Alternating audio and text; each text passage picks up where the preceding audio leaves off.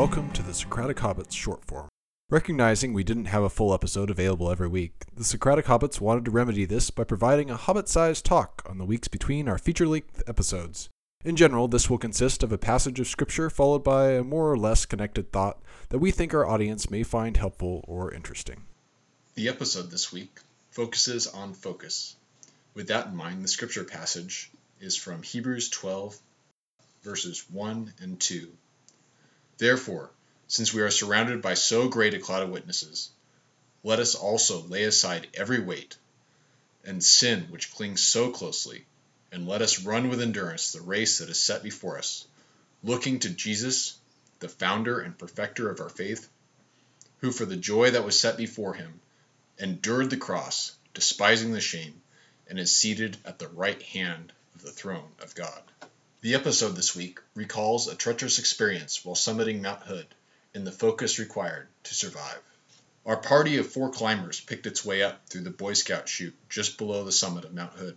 One by one, we negotiated the steep, treacherous slope, 60 degrees in places. We had made it to the Hog's Back before all but a few climbers that day.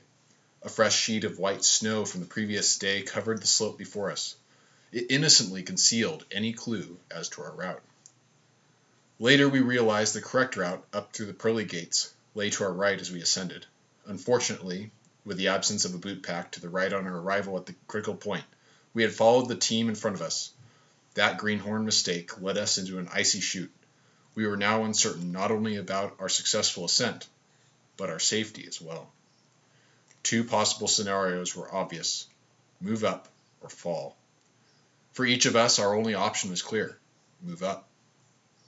After five continuous hours of hiking up to nearly 11,000 feet, my legs had started to cramp, yet entering the iced over section of the chute was a revelation. Knowing I had to move up, I stopped thinking about how tired and sore my legs were. In fact, I even stopped thinking about how I was going to muster the energy to get to the top.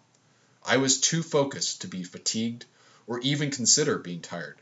I let go of the final destination and zeroed in on the task at hand. I found I was wholly present my entire being focused on putting my ice axe in a secure location, then using it to pull myself up to the next spot where I could dig my crampons solidly into the ice and snow.